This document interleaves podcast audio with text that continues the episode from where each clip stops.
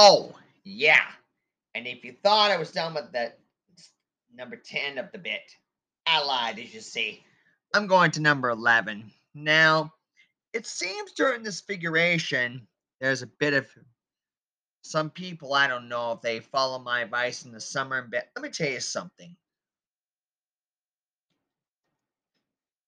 This is my best advice I can give them. Even like, I don't know, private or schools or that. Let me tell you something. If the airlines that won't do right, hire a bus. I mean, listen, I don't care.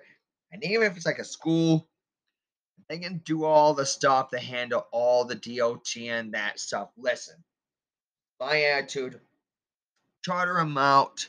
And even if it's a like a long distance school bit and that, like a, a coach bus for like a school district, look, if they ain't gonna get done by the airlines or that, screw them. Get a bit with the appropriate toll reader systems, incorporate whatever you can, and go a long distance and say, Too late, pal. You had your chance. You blew it. We're doing it our own. And if they want to play a game, tough shit. We're going our own. You don't like it? Tough shit. We're going our own way. You want to get a warrant? Go ahead. Get a warrant. We don't give a shit because we're through with you. When they get that sort of response, hopefully I'll take their ass cold.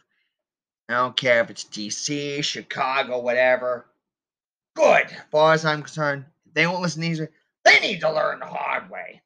I don't care if it's schools or that. It's time for the people, including the students, to say no more of this bullshit. We're through with you. We're taking another way. We're going another way, including a traveling education. You like it? Kiss our asses and choke on it, buddy. Or like it, drop dead. If they got a problem, say, get a warrant. See who we care. Let's see how their tune changes when they find that.